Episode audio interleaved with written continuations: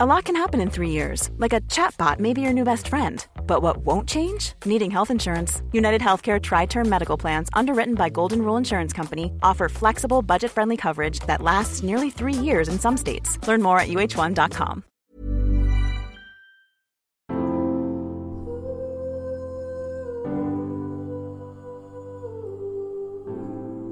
Welcome to the Happy Mama Movement podcast. I'm Amy Taylor Kabbaz.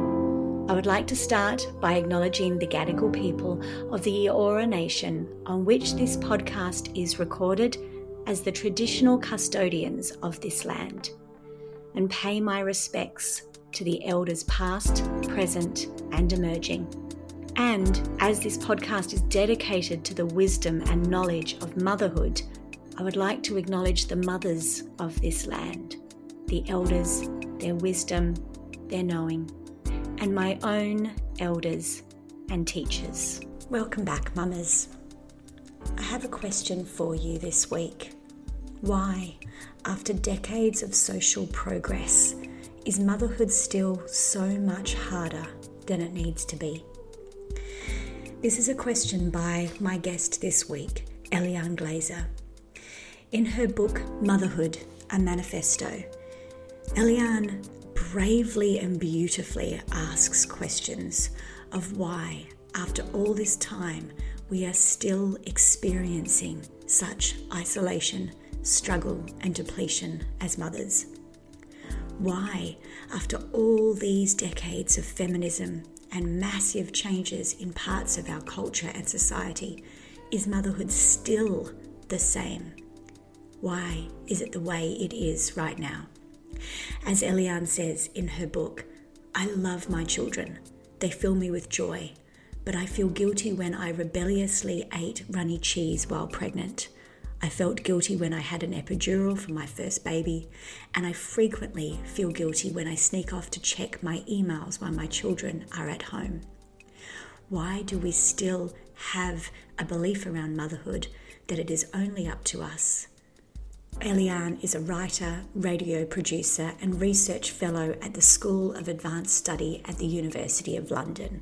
And she brings her insight into motherhood and her own experience in her book. And in this conversation, challenges me, and I'm sure you as well when you listen, to really think about how could we be doing this better, especially after two years of a pandemic. I hope you get a lot out of this interview as much as I did. Enjoy. Welcome to the podcast. Thank you so much for joining me. We have been trying to talk about your book, your amazing book, and your work in motherhood for many months, but I think today is the day we're meant to have this conversation. So thank you for being here. Oh, it's, it's really good to talk to you, Amy. Before we talk about motherhood in 2022, can you just share with the audience, with this amazing community of parents, how you came to write that book, your experience of becoming a mother, and the questions that you wanted to ask and the answers you wanted to find? Yes, I, I think I was terrified of becoming a mother. I mean, I really wanted to 100%, but I was really terrified of losing my identity, my previous identity as a person with a job and with time and with my own thoughts and time to to think them and time to see my friends and be a kind of be my own person. I think I was really terrified that that would all go out the window. And I think for reasons that perhaps we'll discuss, I don't think it was surprising that that I was terrified because I think we're told by society everything's going to change, you know, give up your old life. And you know, in, in so many ways, things do change and it is really hard. But I suppose what I think is that it's way harder than it needs to be.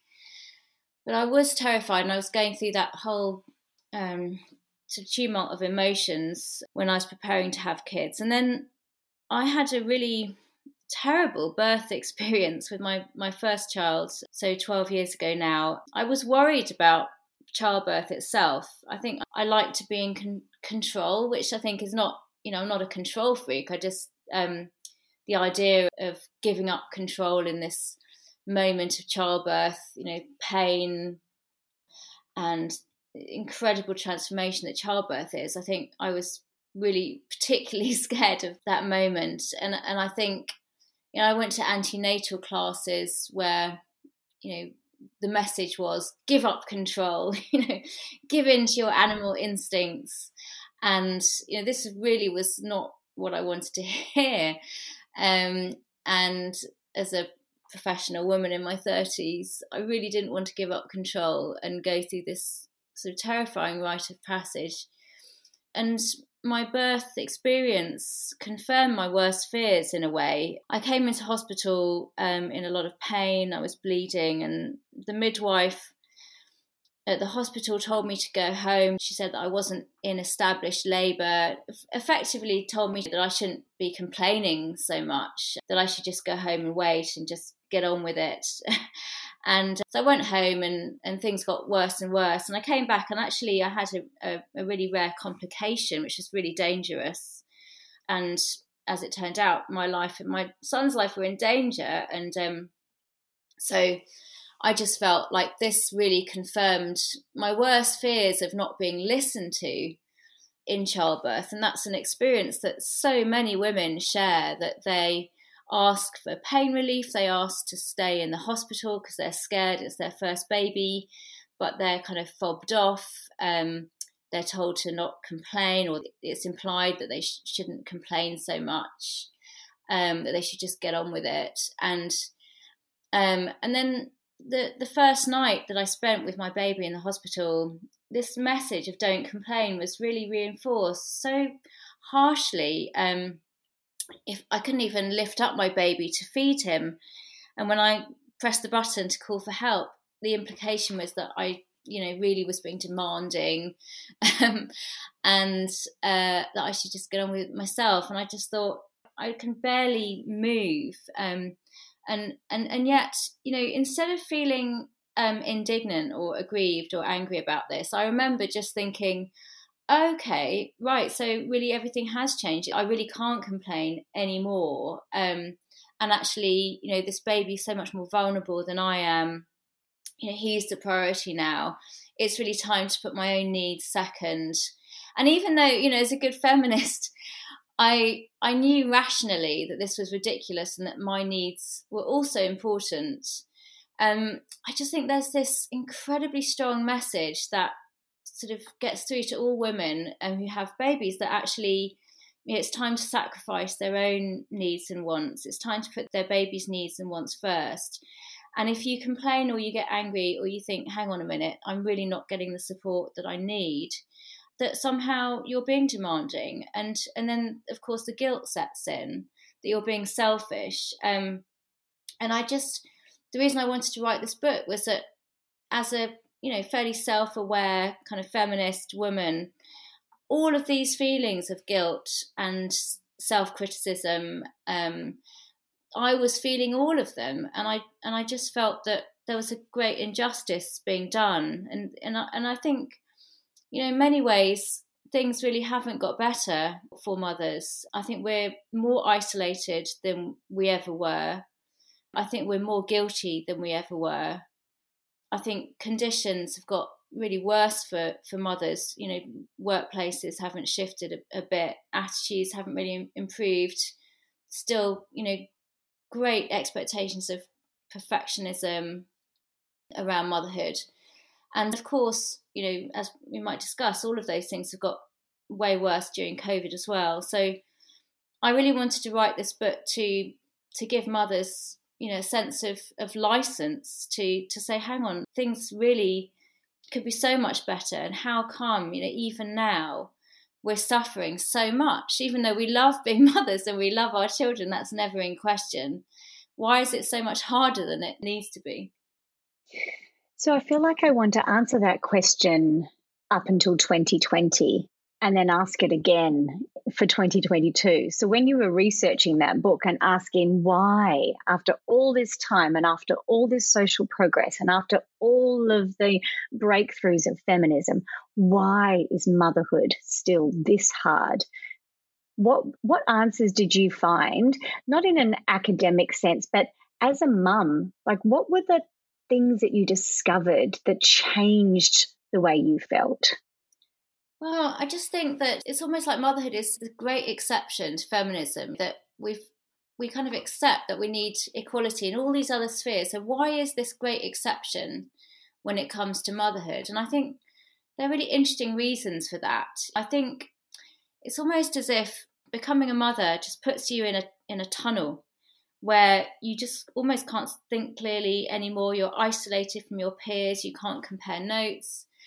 It's not really the done thing to complain. There's this, there's a great kind of uh, stiff up, stiff upper lip, and kind of a sense of you know gratitude and um, uh, you know let, us not complain. You know, others have it so much worse than me. At least my baby's fine after this traumatic birth. Oh, I can't complain. I've only got two kids. Other people have three or four. You know. Um, so true. and and there's just this sense if you're complaining, it somehow I don't know. It, I remember going to meet my uh, the other mothers from my antenatal class after the birth, and and it's like we had a brief window where we could say, oh, actually things didn't go to plan, but then quite soon this sense of, oh well, you know, buck up, um, get on with it. You know that that sense of it's almost impolite or self indulgent to complain. I think so. That was a real block on really on trying to find the ways in which we're all going through the same things, and actually we need what we needed was solidarity and so I think that there's that. And then I think just the baby, you know, I think there's this really pervasive sense that the mother and baby, you're you're in a zero sum game. So, you know, what you uh, lose, the baby gains. What the baby gains, you lose, and that very much in pregnancy. You know, if you have a drink, oh well, the baby loses. You might get some rest and relaxation, but the baby will lose out. But I think that zero sum game logic is really pervasive and really wrong and damaging, it's really there in work as well. Mm. You know, hmm. the hours that you spend at work are the bit that they, you know, that the baby loses. And I think that's so wrong that actually I get so much. My motherhood is is bolstered by having professional identity outside the home. It's almost as if the baby is incredibly vulnerable um, being that the baby's needs are kind of set against feminism. so so any feminist gains, well, those will be a loss to the baby. Why is that? why, why, why, why has feminism forgotten motherhood so much? Like, I, I don't expect you to have a complete answer here, but it, it blows my mind like it does for you in the book as I was reading it. I was like, God, I'm so with you. Why, why are we so unable to make a change in this area when we've made such changes in everything else? Yeah, I mean, it's interesting. If you look back to um, a previous generation of um, both childcare experts, but also psychologists from, you know, the early 20th century, they were really quite tolerant and understanding of um, maternal ambivalence. You know, Donald Winnicott, who's one of the leading lights of child psychology, he wrote all about how mothers naturally hate their children, you know, at times because the, their children deprive them of their pleasures and, and their ambitions. Um, and he wrote in this incredibly understanding way well, of course, a mother is going to have feelings of hatred um, towards her child uh, at certain times. And another um, great book by the psychoanalyst Rozsika Parker, Torn in Two, all about maternal ambivalence, why it's natural to feel ambivalent about being a mother, and about all the sacrifices you've made, about all the things you can't, you can no longer do, your freedoms, your relationship with your partner, your job. And yet, you know, this was a previous generation of experts and writers and analysts. And I think that sense of understanding of, of mother's predicament has really fallen away. And I think now that there's a great atmosphere of intolerance and perfectionism. For example, about anger, you know, which is a subject I really feel strongly about, because I felt terrible anger. Um, I mean, sorry, terrible, yeah, terrible anger. You see, there it pops out. Um, but terrible guilt about my anger uh, you know, when I've lost my temper with the kids, when I had a baby and a toddler at home, my partner was late coming back.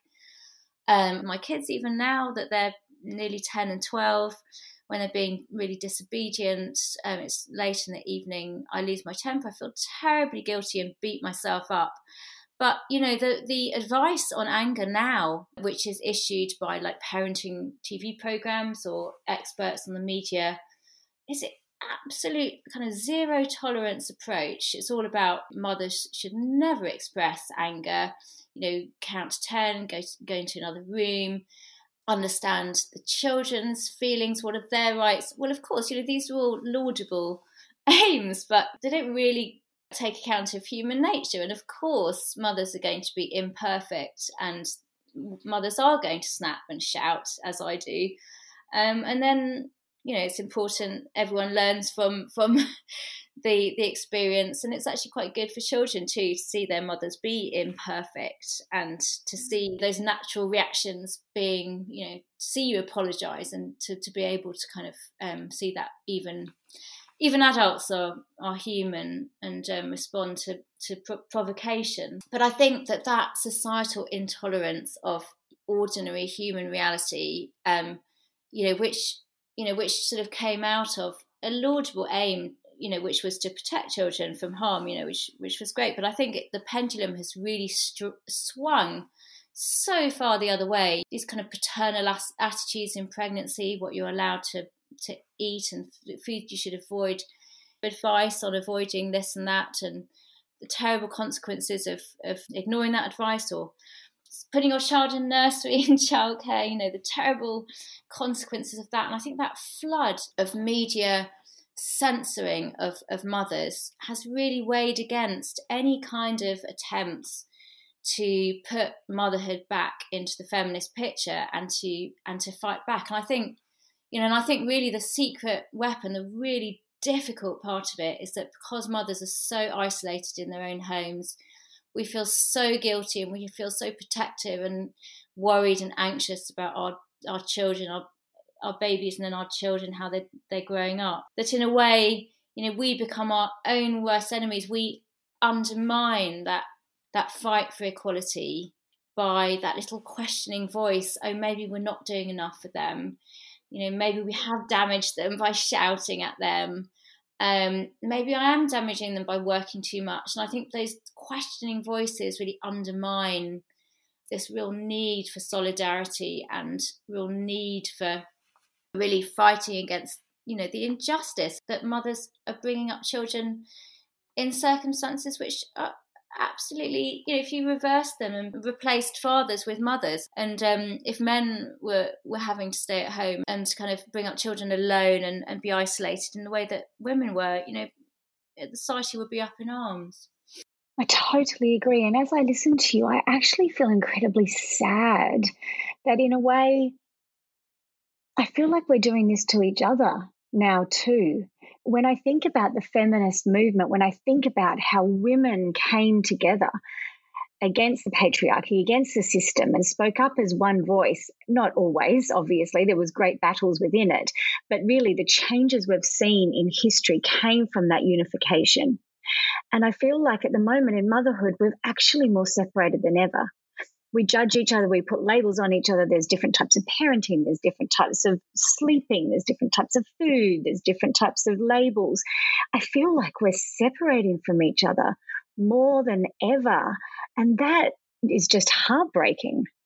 Yeah, I totally agree. And I think, you know, if you see those sort of social patterns that have emerged over the past few decades, you know, we're so individualized, privatized, isolated in our own homes that those kind of networks supporting mothers and brought mothers together in the past have really fallen away, both kind of extended family networks, but also institutions, you know, clubs and societies and all of those kind of social um, the social fabric really has has um, frayed so much and I think that's really isolated mothers and there's very little state responsibility also for mm. you know, it mm. takes a village to raise a child and yet now it's just mothers on their own in their individual homes um, which is just I mean absurd really and also I think as you say there's so much division now between mothers and I think that's really been exacerbated by social media which was going to was supposed to be the great way to bring people together. And yet, as we've seen, it's just encouraged division and there's so much sort of competitiveness and judgment on these sort of parenting message boards. And I know it's a mixed picture. There's also lots of um, solidarity on there as well, um, and humour and camaraderie, but there's also a lot of kind of subtle. Um, sort of shame and and shaming behaviour that perhaps you know it's easier to project into other people and judge them than, than look at it really yourself in your own self. And I think I think also the parenting wars, you know, have really contributed to that. That um, this idea that you know all the uh, breast versus bottle, um, work yes. versus stay at home, all of those wars have really divided mothers in the in the least helpful way possible. I want to bring up fathers as well, and I want to acknowledge that when I mention this, it's very, you know, the stereotypical assumption of of these roles. Of course, there are many and very different roles, partners, and uh, situations. But I was in researching speaking to you, I read in one of the many articles around what's happening with COVID and parenting and motherhood in many different parts of the world. One of the, the questions that the journalist was contemplating and putting to you was why is it that after all this time, fathers' participation seems to have flatlined? Why is it not only are we in a situation where it's not changing for mothers, but we're also in a situation where, as you beautifully said, fathers' participation has flatlined, that we don't seem to be making many breakthroughs in that area. And I know that in many situations and individuals it's different, but as a culture and a workplace and a society, it's not changing. No, and you know, I mean, I, you know, it's not that there haven't been haven't been any shifts. There's been slight shifts, but but yeah, I mean, father's participation in the home, um, the, the, the degree to which they're doing more in the home, that change has basically stalled in the 1980s.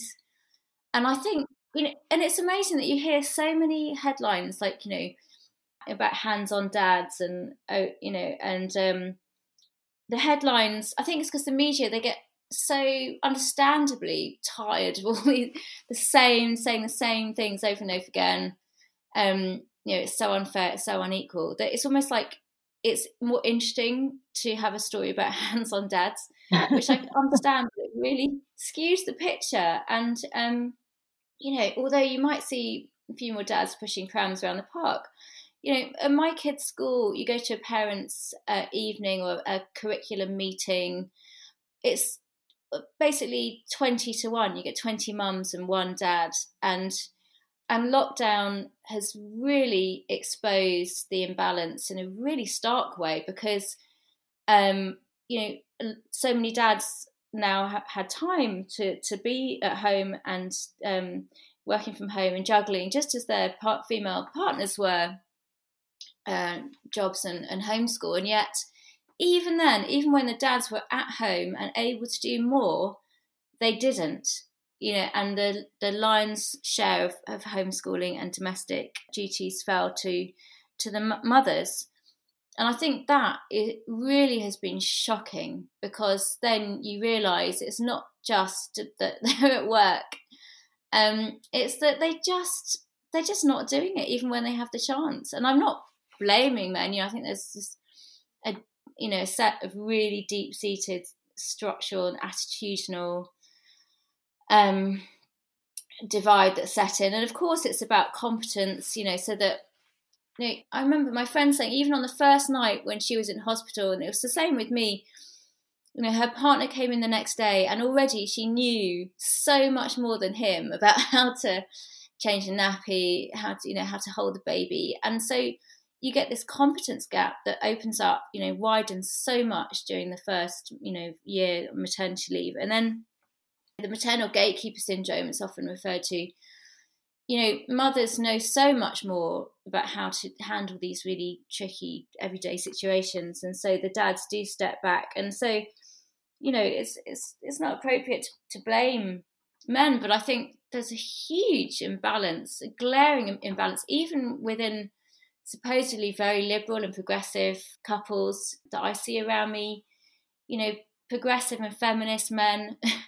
but when it comes to the home front, just they don't step up, and it's kind of embarrassing in a way. It's shameful, but this imbalance is it's kept behind closed doors, and I don't know. Is it perpetuated by? I mean, I I think I've protected my own sense of d- dominion over the kids, you know, because if that's what you spend your time doing, you want to be good at it, and you want to have some sort of sense of agency, and this is the thing that I'm good at, and my realm, and it, I think it becomes a way to punish male partners. Oh, look, you know, you're so hopeless. You can't even, you know, do this, or you can't even dress them properly for a day out in the park. It becomes a way to punish them for for your resentment at having to do it all all the time. And so I think there's a real, really common spiral there. Oh, I love your honesty and you know almost your brutal insights there. I, I totally agree. We can't say it's just one reason why we are flatlining this. And I think that um, you know I've listened to thousands of mums over the last ten years, and there is a lot of resentment and anger, and and that agency they have over the kids is used at times. Um, but also at other times, it's the only thing that they feel seen for mm. for the last day 10 days, two years. So yeah. it, it's so complex, isn't it? Yeah. It, it? It makes me sit here and think so. Is it any wonder we're not making any progress? Because eh, how do we get ourselves out of this, especially mm. after two years of a pandemic? Like, mm. what is what is our way out of this? Of having mothers experience this differently. Mm. And this is why I wrote this book because I just thought if you look to these insights of people in the past who had such different views and so such understanding perspectives um, on mother on motherhood, and you look to how things were done so differently in the past, you know, mothers who in a way had a lot more latitude, um, even in eras that we consider much more repressive, like the 19th century or the 1950s they have more freedom and latitude than than they do now. We look at other countries and see how how differently children are brought up um, and how they turn out fine. and actually, I think you know seeing these really liberating past precedents and and examples from from other cultures, I think. And really, you know, what I tried to do is kind of make the argument that, hang on, um, it, you know, if you look at the science, also the evidence really doesn't support the kind of paternalistic and anxiety inducing and kind of punishing attitudes that you see in the media, the evidence just isn't there to support it. And and so once you see those things, I think it's possible to then start to feel um, indignant and justified and entitled to to a sense of, if not anger, then well, just to see that there's a great injustice here being done to mothers, and to see that it could be could be so much better that the transition to motherhood is always going to be momentous, but it's made so much harder than it needs to be. And I think once women, once mothers start to feel you know, less guilty, once we're able to throw off those feelings of guilt and self criticism and start to feel entitled to thinking that things could be different, then I think that's a really important first step because I think too often we don't, we just would beat ourselves up rather than think that we are entitled to, to having anything for, for ourselves, to having any time to ourselves, or to have any kind of attempt at equality with our partners or ability to have a, you know, to really have a fulfilling job that doesn't make us run the time between home and work and, and feel terrible about being late for everything all the time. I think so I think it really starts there. And then I think after that, I think the solutions really are about coming together and it's about ways to bring mothers together um, and to compare notes. And, and that's really how you build solidarity. And that has to be kind of in the real world and through listening to each other, um, through podcasts like this, um, and through, you know, you know, I wrote the chapter on postnatal depression, which is a whole subject in itself, but but one of the most potent cures for postnatal depression was was mothers hearing other mothers talk about their own experience and realizing that they weren't alone, that their feelings of of um, ambivalence and inadequacy of failure, normal failure, not you know not real actual failure, but just normal human imperfection. Realizing that those feelings were universal, and that was really the thing that helped most of all. So, and then I think you know, and then I think finally it's about lobbying for structural solutions. So, you know, lobbying politically for finally a better way to combine work with with child with childcare. And I think you know initiatives like the four day week, you know, really powerful and, and simple actually. That if both mothers and fathers were working a four day week, there'd be so much more time in in the week for childcare. Um, and who want you know what so many parents want anyway, men as well as women. So you know, maybe that's one good thing to come out of the pandemic is these ideas about changing work practices, I think, are much more talked about now than they were before. So, yeah, I think structural solutions like that, um, like the four day week, um, you know, I think those simple changes could make a big difference. I hope so. I said just before we started recording that I have this beautiful community of, of parents around the world, and you know, at the start of this year, they're really telling me how depleted they are. That we're we're here again, another year, and it's on my shoulders and trying to balance this. And so, I wanted to see if we could obviously talk about the amazing research and insights that you've been able to bring, but hopefully end on a little hope that. And I love your solutions you know, first we talk to each other and we share those stories and we gather and we are honest and we listen to each other and say, this is what it's been like for me, instead of trying to hide behind this perfection perfection mask. And we, you know, lobby changes when we can, but to know that I hope, I hope we're in a point of history that it's going to start turning around. I really do.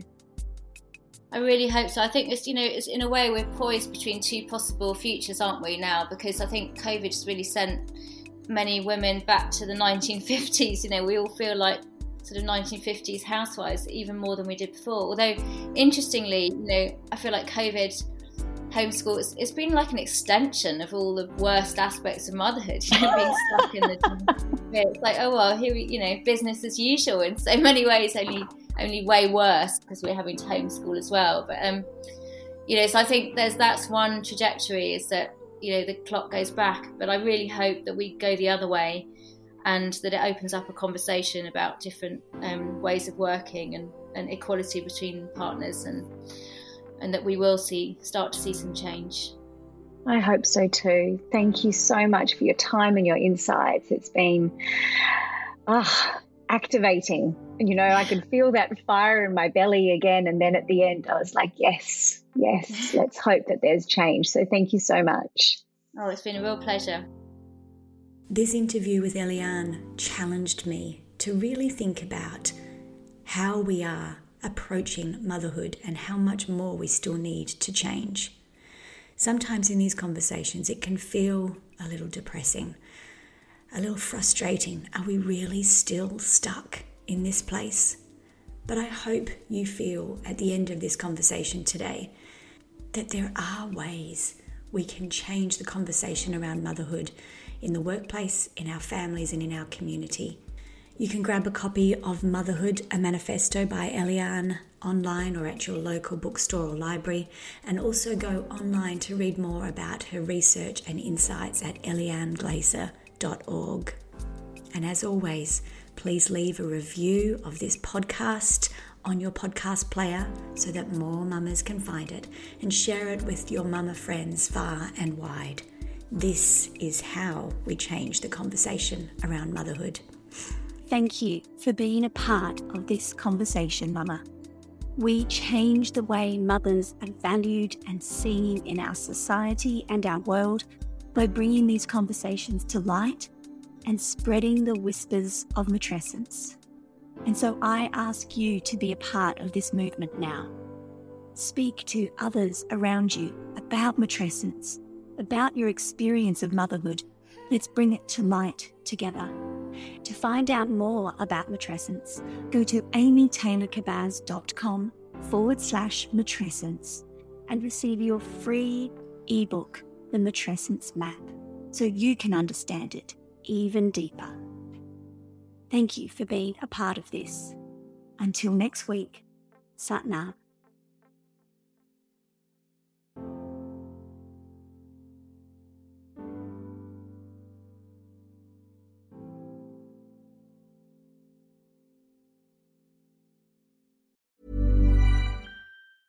Hi, I'm Daniel, founder of Pretty Litter. Did you know cats tend to hide symptoms of sickness and pain? I learned this the hard way after losing my cat, Gingy. So I created Pretty Litter, a health monitoring litter that helps detect early signs of illness by changing colors, saving you money and potentially your cat's life. Pretty Litter is veterinarian developed, and it's the easiest way to keep tabs on your fur baby's health right at home. Go to prettylitter.com and use code ACAST for 20% off your first order and a free cat toy. Terms and conditions apply. See site for details.